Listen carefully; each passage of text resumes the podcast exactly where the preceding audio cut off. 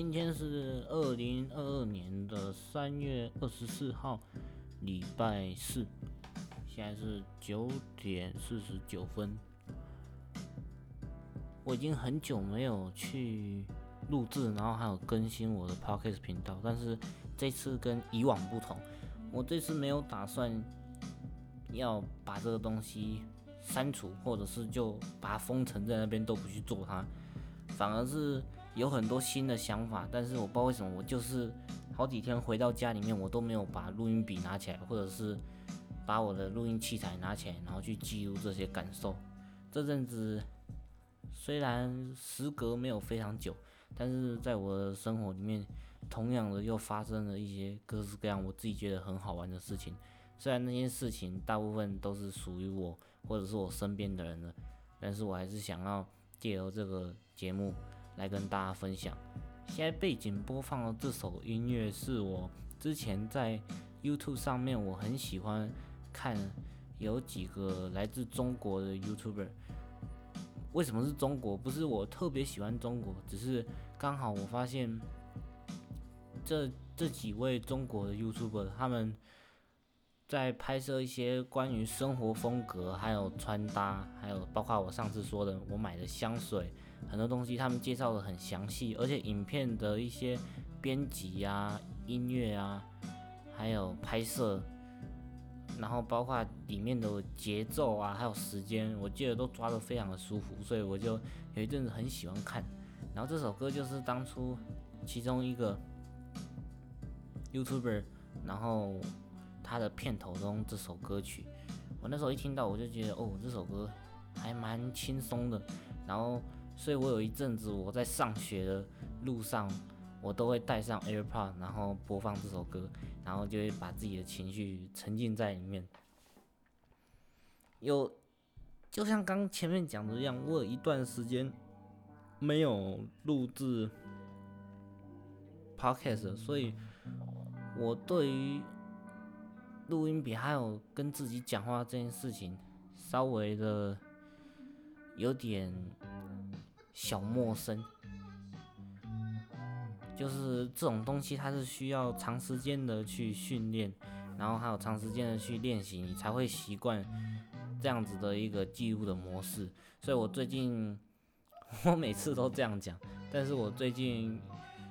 想要更严厉的要求自己。然后常常去做这件事情，先不要去在乎做出来的品质，或者是我的东西厉不厉害，让大家喜不喜欢，而是先把重心放在数量，然后还有我去做这件事情。在这段时间发生很多不同的事情，我刚刚稍微在我的备忘录上面记录了。几个小重点，然后避免我会讲的太脱稿，然后也尽量希望可以控制在哎比较舒服、比较简短的时间里面，跟大家分享我这个最近发生的其中几件小趣事。那第一件就是距离今天最近的一件事情，也就是这件事情让我突然好像知道我今天的标题想要去。讲什么？那我今天的标题，我想要去讲到的部分就是关于教育这件事情，但是不是一般我们在学校的这种教育，而是我今天突然，也不是今天突然，应该说在高一的时候就有过一次，我不知道那是政府的安排，还是只有我们学校有，就是好像。是关于情感的教育，那里面多多少少会讲到一些我们这个年纪的男生女生啊交往，或者是如果会发生一些性行为之类的这些关于情感，很多人平常比较不会太去讨论的东西，然后去开一个小小的一个也不算演讲，但就是会请一个外面的老师来跟我们分享，然后做一些问答。然后这今天啊，原本大家都以为是在听完演讲之后过没多久，因为我们前面又有另外一个演讲，我等一下要跟大家分享。在那个演讲听完之后，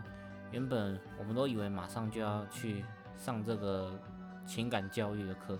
结果后来才发现是小老师记错了，然后所以我们就在教室里面再稍微等了一下，结果在等的过程，我们大家在那边玩手机啊，然后这边聊天，在那边玩，然后时间也就这样子咻一下，然后就过去了。然后时间过完之后呢，我们就看到教室外面有一个男生走过来。等等，我来找一下再来用的音乐。Sorry，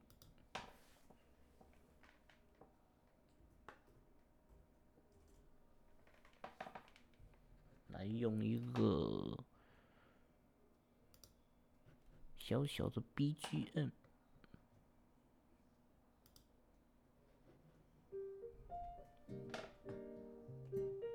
嘿嘿，蛮好听的。刚讲到哪？我想一下。啊，对，我们就是听完那个演讲之后，然后我们就看到，哎，玩没有玩完电动，玩完电动之后就看到那个男生走过来，然后我们大家就开始在那边窃窃私语，因为呢，他就是上一次我们高一的时候情感教育同样一个人。啊，其实大家对他的印象并没有很好。那个男生他的气质比较阴柔一点，我我不确定，但是我觉得他应该是他应该是一个同性恋。但是那个时候，但是我们为什么不喜欢他？因为这也是我今天想要跟大家分享，为什么我会突然提到教育这个东西。因为这堂课呢，理论上他是要去教我们关于感情要怎么去处理。然后还有遇到什么状况，我们要用什么防护措施等等之类的一些比较害羞、比较大家平常不会提到的东西。所以理论上，像这样子比较隐私，然后比较大家内心深层的这种议题呢，如果想要教育的话，应该要采取一种比较温柔，然后用心去倾听。的方式去教育，我觉得会比较合适。可是这个老师他，这个老师他不一样，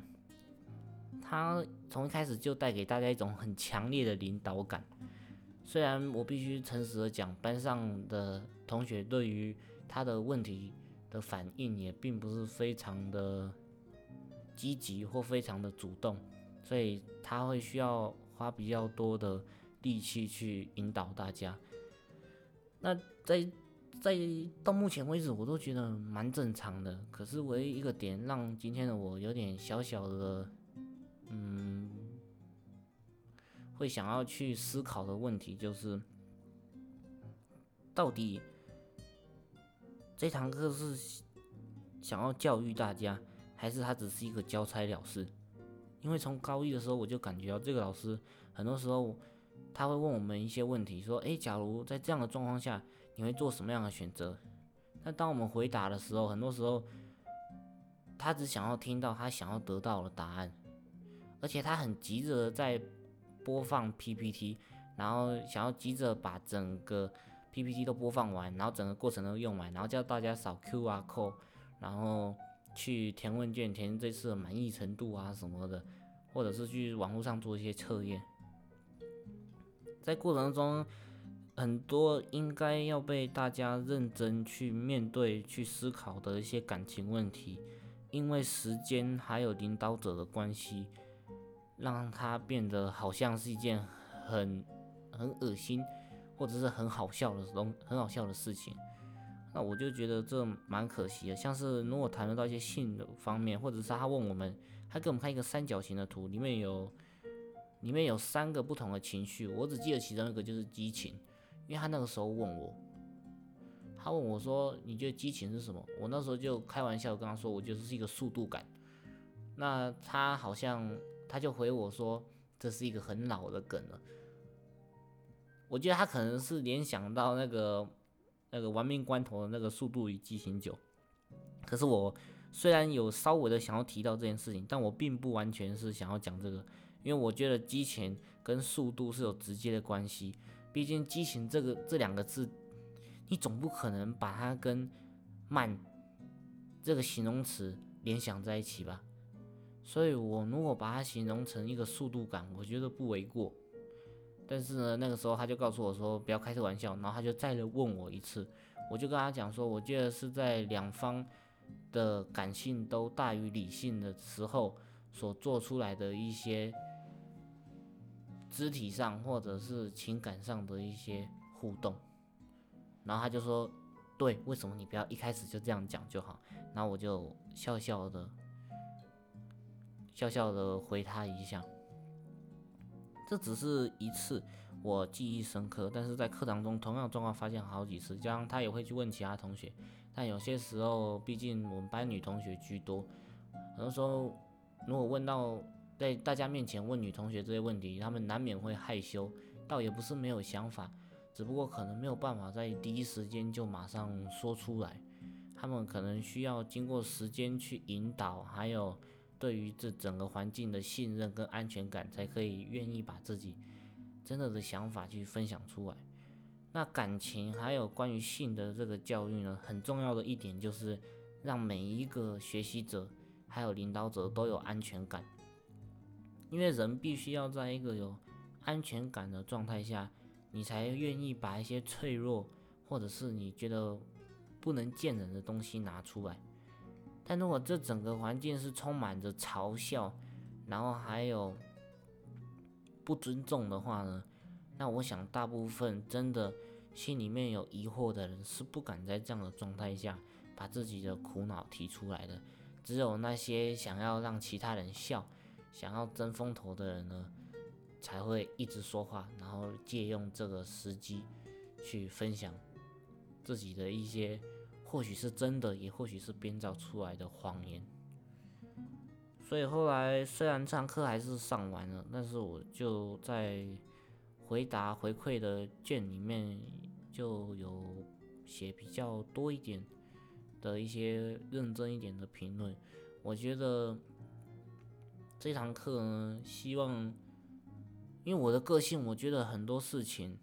如果要做，我们就把它做到好，不然就不要做。因为做一半半途而废，其实说实在，有时候反而效果不好，也有可能会造成反效果。但是很多时候理想就是自己的想法，我们始终还是要考虑到现实。就像我讲的，我没有去考证，但是或许这就是一个政府安排高中生需要去面临到的一个小小的课堂，它不是好几堂课，它只是一年一次。或许这是政府安排，也或许就是学校或某些单位要求的，所以教育者只是尽他的义务，把东西传递给我们。嗯，我觉得在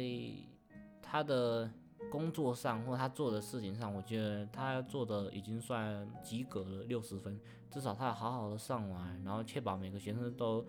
有到的没到的都有确保，然后该该上完的东西都有做。但就像我刚刚前面讲的，就是可惜的部分。可惜的部分就是这些东西虽然都有讲，但是他并没有去翻译。那教育我觉得很重要一点就是来自于翻译。你能不能把一件事情用你自己的方式去表现给学生听？这是其中一点。另外一点是你要确保学生听得懂，听不懂的话，你就要想办法再把。这件事情去简化，那这这很这很多的东西都是我自己的想法。我不是一个老师，我只是一个高二的一个学生。但是我不敢说我我我绝对不是一个老师，但是我有一些去跟人家分享，或者是甚至是讲讲厉害一点，可以说像是教育的感觉的一些经验，像是我们。平常同学之间都会去聊一些感情，或者是朋友之间互动，或者是人际上，或者是自我的人格的很多问题。那有些时候讨论过程，大家会来问我，我就会跟他们分享。其实很多时候，老师并不完全是老师，因为在教育的过程中，你自己也在学习。就像我自己有发现，很多时候我在跟朋友分享一件事情的道理的时候，我才从中体悟到，哇，原来是这样子。很多分享的东西并不一定是我本来就知道，可能是我在陪着对方梳理逻辑的过程中，自己才体悟到，哦，原来就是这么简单。所以很多时候，其实老师在教育的过程中，也慢慢的把自己心里的一些疑惑还有伤口给解决了。所以教育它虽然应该要很轻松，应该要让大家都乐于去受教，但是呢，它还是会有很多部分是很细微的，是需要很去注意的。那讲到这个议题，就又让我想到更早之前，我。因为这阵子乌克兰跟俄罗斯有一些冲突跟战争，呃，在大前阵子我就看到一个 Facebook 的一个文章，然后我就点进去看，他是一个来台湾的外国人，我记得他好像叫什么凤吴凤，还当凤我忘了，反正他好像是一个光头的外国人，然后他那时候他就在那篇文章里面分享关于。资格论这个东西，他就说他不知道为什么，很多时候在台湾人传统的思想里面，总是都围绕着资格论。那资格论它其实也没有那么复杂，简单的解释就是，什么东西都要讲资格。假如你今天不是一个老师，你就没有资格去教别人事情；假如你今天不是一个律师，你就没有资格去告诉别人。哦，这个法律是怎样，那个法律是怎样。假如你今天不是警察，你就没有资格去做一些伸张正义的行为。假如你今天不是艺术家，你画出来的图就没有人认同。各式各样的资格充斥在我们亚洲的社会当中。我不想要成为一个。整天游在水中，但是却盼望着陆地，然后抱怨着自己的水域的一个小生物。我希望我可以知道我的环境什么东西是好的，但是我更要知道我的环境缺少什么，我需要去补足或我能够给予什么帮助跟改变。不然，永远都待在自己的舒适圈，永远都待在自己习惯的地方，很舒服很快乐，但是呢？时间拉长了，明年的我可能跟今年的我还是一样，变的地方只有我又长大一岁了，身体又可能更高大或更肥胖了。我不希望在时间的流逝之中，我的变化就只有这么的肤浅，这么的表面。我更在乎的是那些没有办法马上看出来的一些。关于心里面，还有对于很多世界的看法。那那我们再回回归到资格论，资格论这个东西，其实在国外、美国、欧洲，我相信应该也有，但是跟台湾比起来，那一种比例真的是不成正比。那绝对不会是一种传统的文化，所以才会常常在国外的人看到我们觉得很惊讶。那相同的例子还有像是我前阵子看一个 YouTuber，然后他好像叫伊丽莎白，然后她嫁给一个台湾的一个先生，然后她现在跟她先生在做 YouTube，然后呢，他会说中文也会说英文，那想想当然了，他先生也是两个语言都会，但是他们就一直在讨论说，那个伊丽莎白就问她老公说。你第一次遇到我的时候，你会不会觉得我英文讲得很烂？虽然她老公那个时候已经是读英文系，然后对英文也有蛮多经验，但是他问了他这个问题，然后伊丽莎白他就跟他讲，这个观点，这他讲的这个观点我不是第一次听到，但是我听完之后我就更能确立说，真的，蛮多国外的人的观念是这样，就是很多时候国外的人他们并不会像亚洲人去过度的。自卑，或者是过度的，我们所讲的谦虚，他们不会说，哦，我的英文很烂，或者是他假如他们今天在学一个新的东西的时候，他们不会说，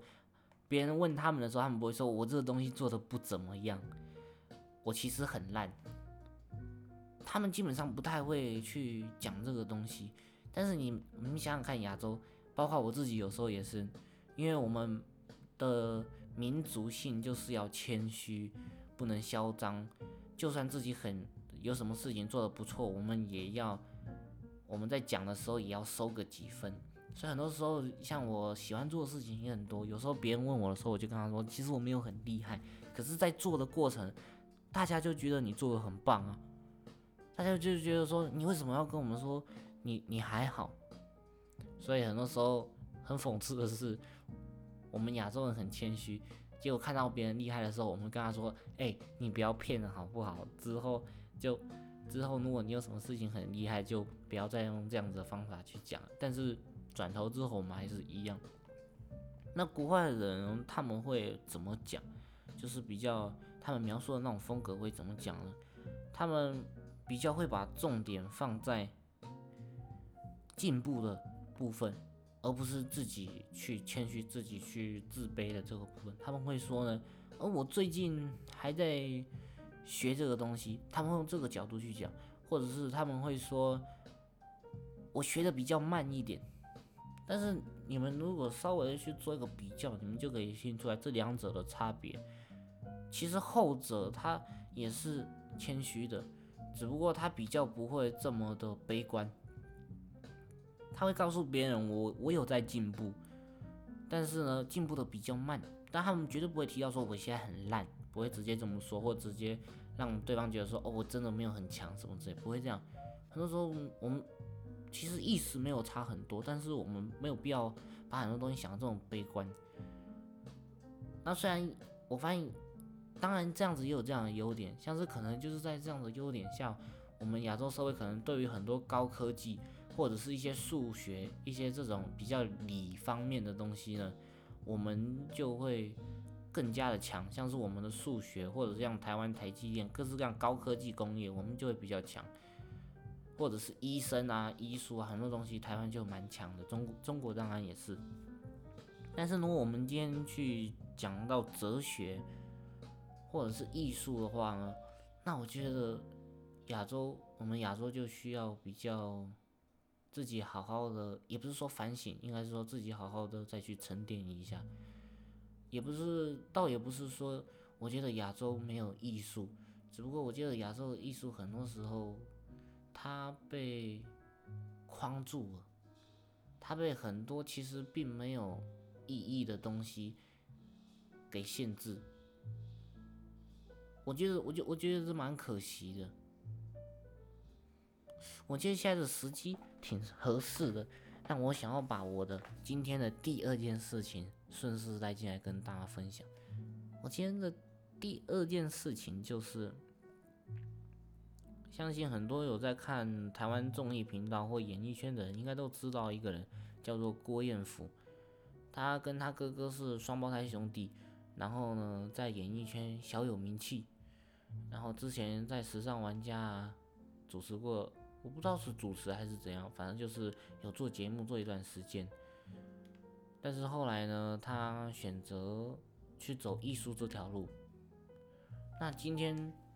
为什么会提到这个？因为他今天来我们学校演讲，而我就坐在第一排，把全程的演讲都听完了。一开始我还带着一个小屁孩的心态去聆听，因为呢，我一听到是他演讲，我就跟开始跟朋友开启很无聊的玩笑，跟他说：“哎，你们知道吗？他之前有一些绯闻。”然后我就上 Google 把绯闻找出来跟他们分享。所以我们在看到他形容一些关于情欲。或者是他很喜欢什么东西的时候，我们就一直笑，一直笑。当然没有笑得很夸张，可是呢，我觉得也不是很妥当。可一开始都是带着那种玩笑的心态去聆听的，但是在后来呢，我毕竟玩笑再怎么开，你总还是会冷静下来的。那在冷静下来的时候，我就认真的去听，认真的去看，我发现他的蛮多想法跟我还挺像的。而且我很欣赏他那种对很多事情不在乎，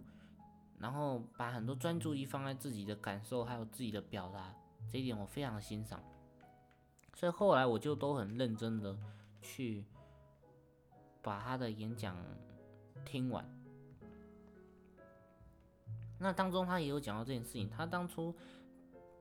是读体育相关的，那个时候他好像是跑田径的，成绩也跑得不错。听说他那个时候状态可以跑到一百公尺十一秒，是一个相当相当不错的一个成绩。但是一直以来，他他都发现。体育这件事情并不是他的最爱，并不是会让他感动到极致的，所以他就是说，他有一天好像说那时候他们家附近有一个马厩或马场，然后他就去，他就去常常会在那边看嘛，就看着看着他就想说这么漂亮，为什么不要把它记录下来？所以有一天他就随便拿着一张计算纸还有一支笔，然后就开始去画。那当然一开始不可能画的很好，但他似乎也没有很自卑。他也没有就这样停住了，就觉得说啊，我不是画画的料，反而在绘画的过程中，他很享受，他很享受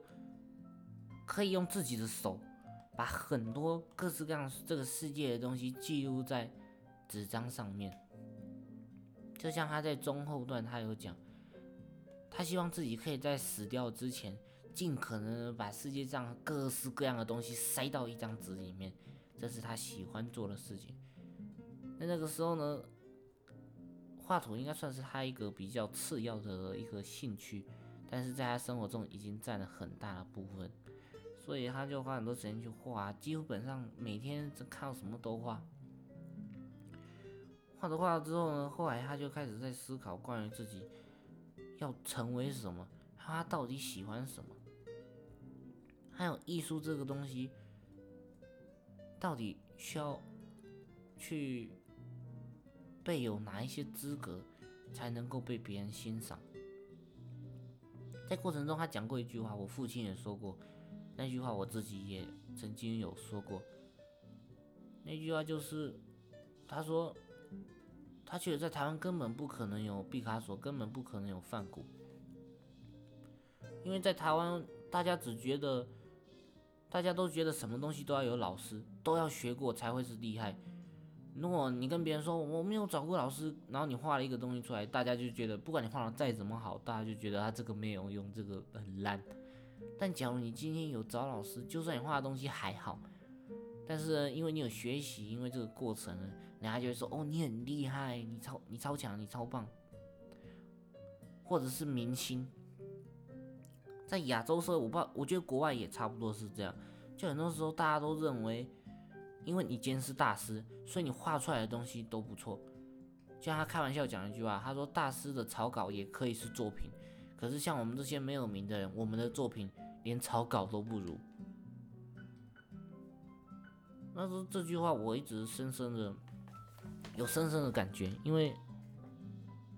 我之前也一直很愤恨，我我我有时候会去看展览。我不是看很多，但是我有时候会去看展览，然后我就发现，其实有些时候我的一些画作跟展览的某些东西的风格，还有想要呈现的东西，并没有落差到哪里。我的东西并没有比较低俗，他的并没有比较高尚，但是因为作品上的签名，因为作者的故事，或者是因为那个看起来贵气，然后精致的。一个画框，又或者是我们时常都要对着作品保持的距离，种种的原因导致人们认为在美术馆、博物馆里头展览的画作才是艺术，而一般那些不是科班出身的，或甚至可能是科班出身的人，他们画的东西。大家就觉得这个还好，那其实很多时候我觉得很矛盾，这个就跟我在描述的感情一样。很多时候，如果你发现我们把资格全部都打平，每一个人的长相都一样，这个时候去判别你喜欢的对象的基准点就在于个性了，因为其他东西都一模一样。那假如艺术也是这样，假如艺术没有毕加索，没有梵谷，没有村上隆，也没有草间弥生，也没有杜象，各式各样都没有，我们就是把作品端出来，让大家去欣赏，让大家去喜欢的话，我认为那个会是完全不一样的结果。艺术时常带给人一种没有限制，然后把想法去发挥的空间跟世界还有自由，但是最后世俗的标准还是把他们限制住了，让艺术变成一种好像看不懂就是艺术，或者是出现在拍卖会上的东西，卖了上亿上千万美金的作品才是艺术。我觉得很多东西需要被看见，还有很多东西可以不要再被这么看见。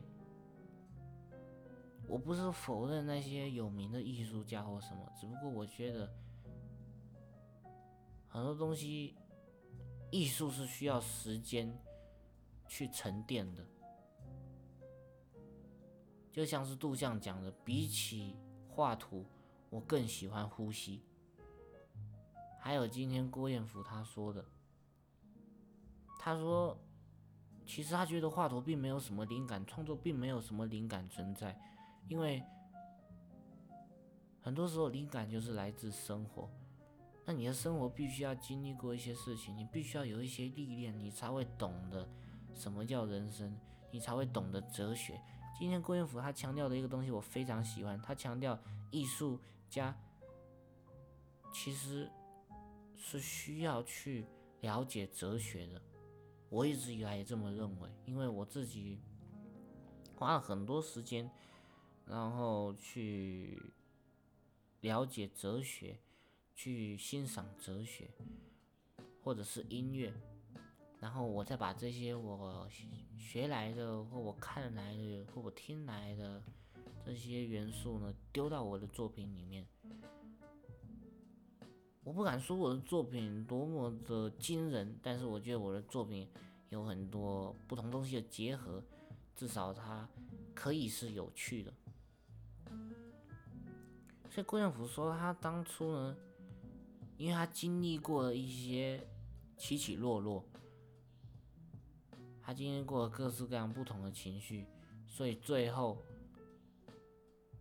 累积下来的那个感觉，会让他想要创作。假如你的人生很丰富，然后发生很多事情，你并你并不需要去特别想象，你只要去记录就好了，因为你的生活已经很有趣了，已经足以成为一个作品了。但假如你今天跟我说，我每天都待在家里，我充满了很多的想象力，因为我从网络的世界看了好多的东西，但是你却没有真的去碰过，你没有真的去过。那或许你也可以画图，或许你画出来的东西看起来好像也不错，但是我必须说你的东西没有灵魂，你的东西没有情感。所以很多时候我觉得，又回到正题，我觉得很多有名的艺术家，他们必须在大众的眼睛下，很高产量的去创作出作品。那我觉得某一些厉害的艺术家，他们经得起，因为他们的生活跟他们的故事都非常的丰富，甚至他们还要苦恼，我今天要挑选哪一个来创作。但是有更多的艺术家，尤其是像这阵子很红的 NFT，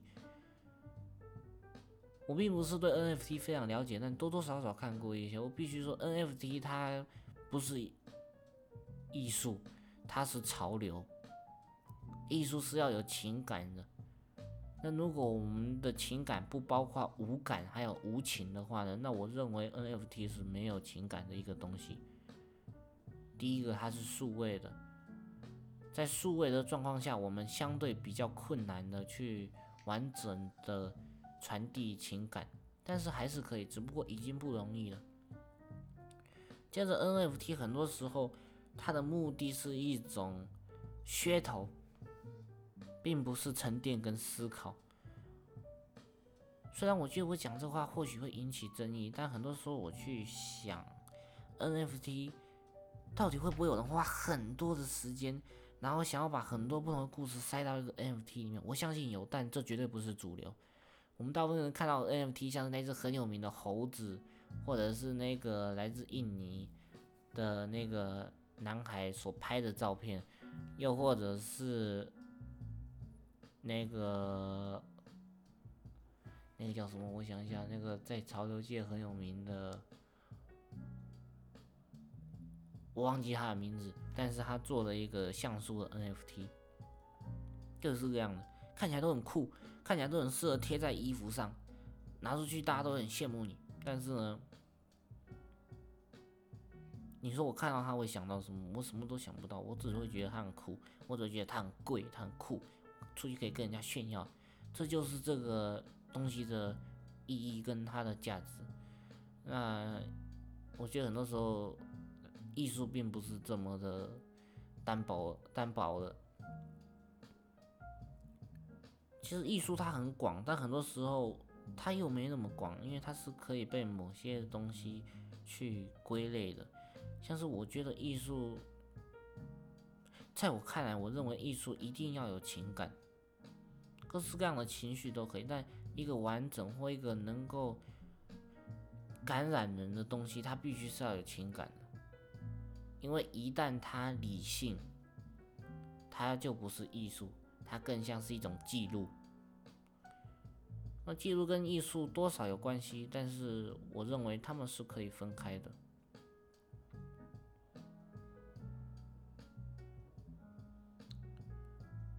这个部分之后想要再整理整理，然后跟大家分享。因为我最近也在训练一件事情，因为像前阵子啊，我跟我哥还有我爸妈回去云林，然后去找我们之前的老师聊天。因为这次我哥哥他要去住院住一个半月，比较长久一点，所以我有很多时间需要跟自己相处，他也有很多时间需要去面临他的问题。那在聊天的过程中，我也跟那位老师叫建萌老师，跟他聊了一些，那去聊聊我这个人，聊聊我过去跟现在的变化，还有我上一次许下的承诺，这次到底有没有兑现？上一次我还记得在跟他聊天的过程中，我说我想要尝试的去拍一些纪录片，但是到后来我都没有去做。那当然我可以为这个行为找出种种的理由，但我不打算这么做。所以在这次，我认为这一个半月都是我跟我父亲独自在家里的时间，我必须要把我的时间好好的规划，然后半强迫的去认真的做一些事情，去完成一件事情。在前几天我都在唱歌，因为我现在买了麦克风了，买了一支 Austin 的 Origin 电容式麦克风，是英国制的，声音我蛮喜欢的。但是他的声音是非常的写实的，没有任何效果，所以我没有选择把它拿来录制我的 podcast。加上呢，它没有办法跟我的音响做搭配，也或者是我还不会，所以我觉得出来效果没有比我的现在这支录音笔还好，所以我就选择继续用录音笔。啊，扯远了，我在跟老师聊的过程中，他问我，那再来，我打算继续待在这个环境吗？还是我有什么规划？如果有规划的话，我打不打算准备？还有聊聊我这个人喜欢的东西这么多，那是不是我们应该要落实，去开始去做，不要把很多东西都停留在讲。在听完之后，我开始领悟到道理，所以这阵子我也不是限制，应该说我开始会告诉自己，很多东西你可以想，但是呢，想。它就像是一种欲望，想它就像是一种购物，在购物之前，我们要先有钱。没有钱的人是没有资格购物的。所以就跟想一样，想是需要实践去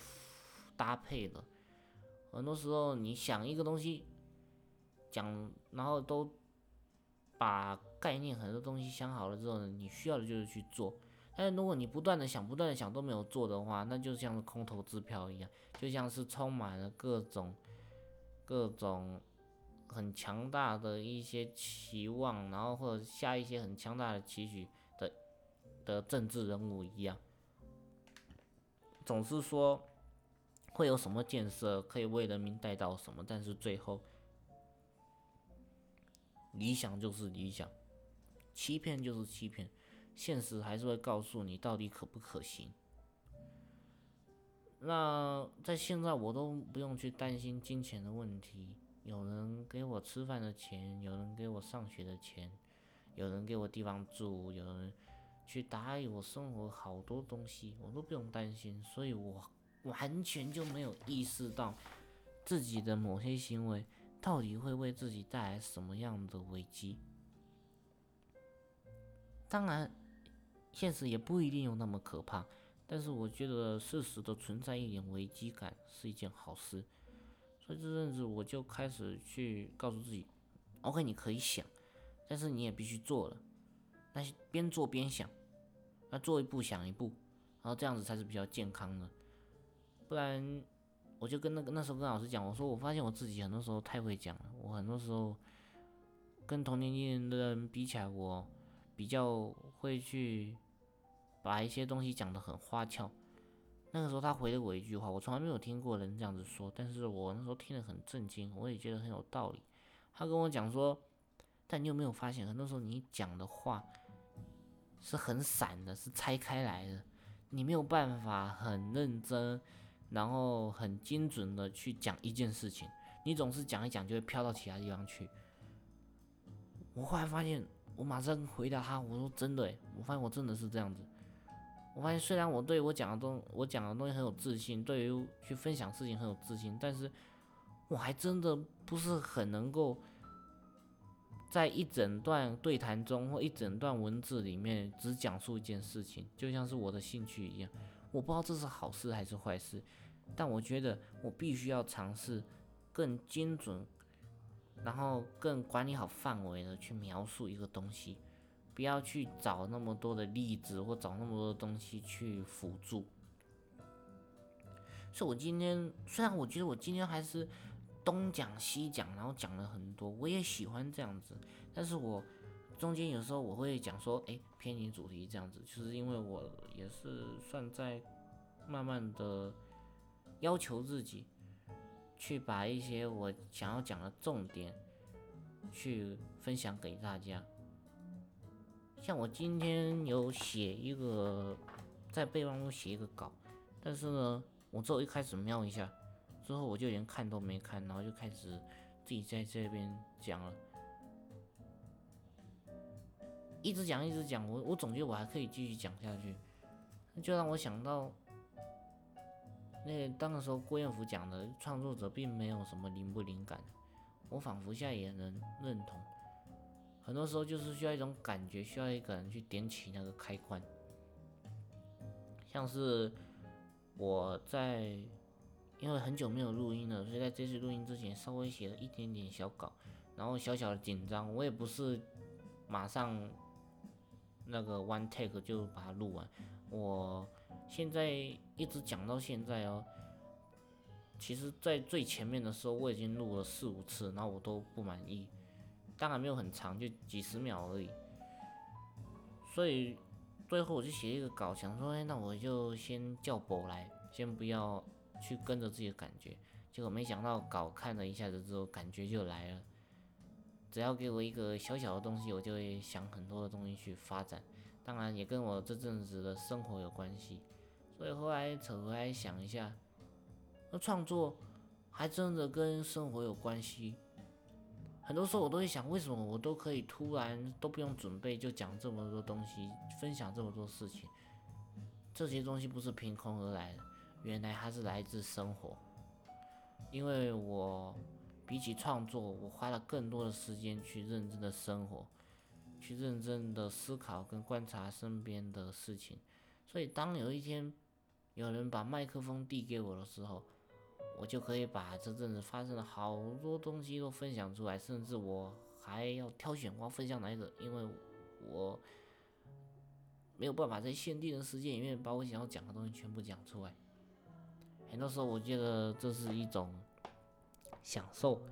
但是这种享受更多时候是需要控制的。那从刚刚九点多也讲到现在十点。三十四，我觉得我过一阵子回来之后做的这一集，哎，先这样子就好了。之后我会再慢慢的去听我之前录的，或者是听其他 podcast，然后多多少少去学习啊，然后再想办法怎么把自己的东西做得更好。那再稍微跟你们爆料一件事情，我今天有去追踪郭彦甫，还还有等一下打算去追踪在台湾 YouTube 还有 podcast 创作界很有名的一个代理商，叫正成集团。他们帮忙，他们那个时候赞助了百灵果、九妹、瓜吉，很多很多不同的创作者。然后他们之前是做军火商的，然后现在来做很多品牌的代理。然后他们的特色就是他们永远都不跟赞助的人签约，也不会去限制他们必须要干嘛。可是他们反而发现，这样子给予创作者自由的态度所造成的。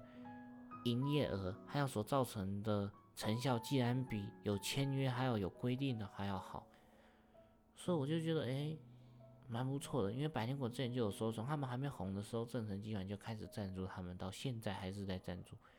所以我后来就想，我觉得我自己也算是一个小小的创作者。当然，我我已经有蛮多我觉得很不错的器材，但是呢，我还是想要去私讯正成集团，主要也不是说想要去。跟他们申请什么器材也不是，主要是想要跟他们聊聊，聊聊我之后可以往什么样的方向努力跟发展，还有在器材上问他们一些意见跟想法，顺便问他们是否愿意去去帮助我这个创作者，可能是帮我推广啊，或者是赞助我之类的。我觉得这对我帮助蛮大，我觉得成功率应该也。不会太低吧？我不确定呢，因为到目前为止，一个做 podcast 还有喜欢写文章、拍照、做玩音乐，然后是读美术系的，我相信除了我以外，应该很难找到第二个。所以我觉得，假如我们今天以商业的价值来思考，应该也是一个不错的料吧。希望可以成功啊！我今天在健身的时候听自己之前的 podcast，那我发现那个时候第一集，我想把声音压得很低，然后呢录制那种很浑厚的声音，然后就感觉啊好像这样子很有质感，然后很成熟，跟其他人一样。但是后来我朋友那时候跟我讲讲说，嗯，我觉得嗯嗯，你应该用你平常跟我们讲话的这种方式会比较有趣，比较活泼，毕竟你就只有一个人。啊，那个时候我还没有办法接受，我就说怎么会有人批评我的东西，所以那时候我还有一阵子不是很愉快。但是后来我发现，哎，好像真的是哎，很多时候你要有魅力或你要有特色，就是做你自己啊。我们在不伤害到别人，然后不去说谎的状况下做自己，我觉得那是最最帅气、最有魅力的。那我想。今天的这集 podcast 就到这里。那在要结束之前呢，我想要跟大家分享一首歌。让我，这是一首来自台湾的一个，算是一个嘻哈的作品，它叫做《雨势》。然后英文叫 Rain City，然后里面的歌词我就写的很有意思，听起来也很清爽愉快，那就跟大家分享这首歌。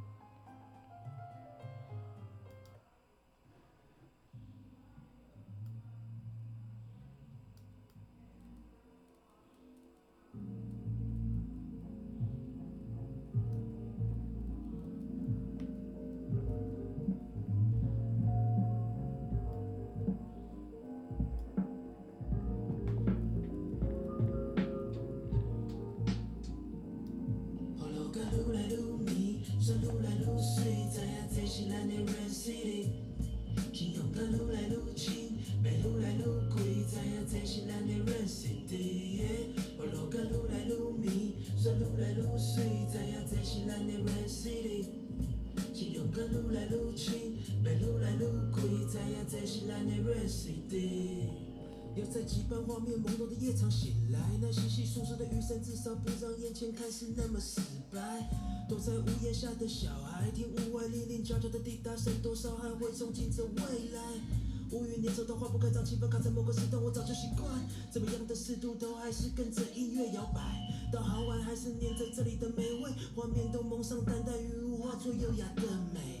雨滴刚提示音，你应该比较好了解。雨水顺过的用词遣词也比较浅，闪着泪又想着谁，又独自在五月的日照下醉。这里早就套上了色调，不分是什么季节。我路来路迷，说路来路水，怎样在西南的 Red City？请勇敢路来路近，别路来路贵，怎样在西南的 Red City？我路跟路来路迷，说路来路水，怎样在西南的 Red City？勇敢路来路近，别路来越贵，在西南的 recipe 我也试过将这种多愁善感拆解，讲我是天生的歌手感，觉真正的尴尬，但不爱拍摄。孕育我的养分在淋过那些雨水，一直差至少一点漏，灵感从来不曾枯竭。叫醒你被高楼压着的烦恼，早把山给撑开，你会发现还有多少人在笑，好像是种化学反应在这块土地发酵。接那天然的不完美到它的微妙，莫问遐尼济风是不是永远落袂停？光芒若是照起刚好，还是伫溪口开会。我是个土生的，也是个过客，好久没回来沉淀。洗净这套后窗外的尘埃，又是另种欣慰。